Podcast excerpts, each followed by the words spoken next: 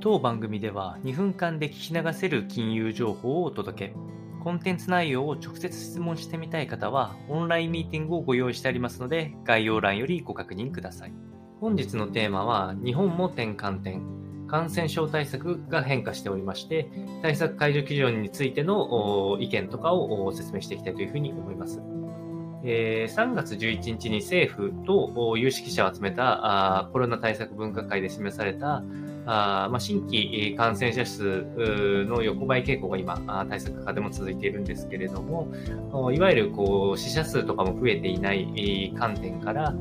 感染者数が微増の傾向にあって、病床率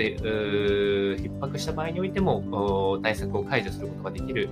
方針に切り替えようという、いわゆるウィズコロナの時代に突入するような指針を示しております。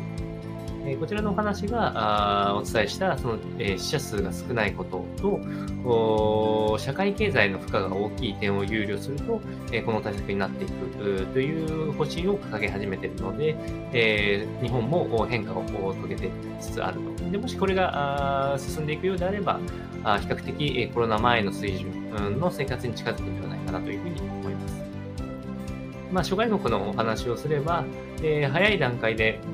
え、欧州の特に、えー、北欧の、え、地域では、あもうすでに、え、コロナ終焉の宣言、え、アメリカにおいても各州、ほぼほぼ全州において、え、マスクの義務化の撤廃という形で、え、パンデミックから少しずつ離れつつありますので、世界経済に追いつけるように日本も進んでいくといいなと思いますので、参考にお伝えをいたしました。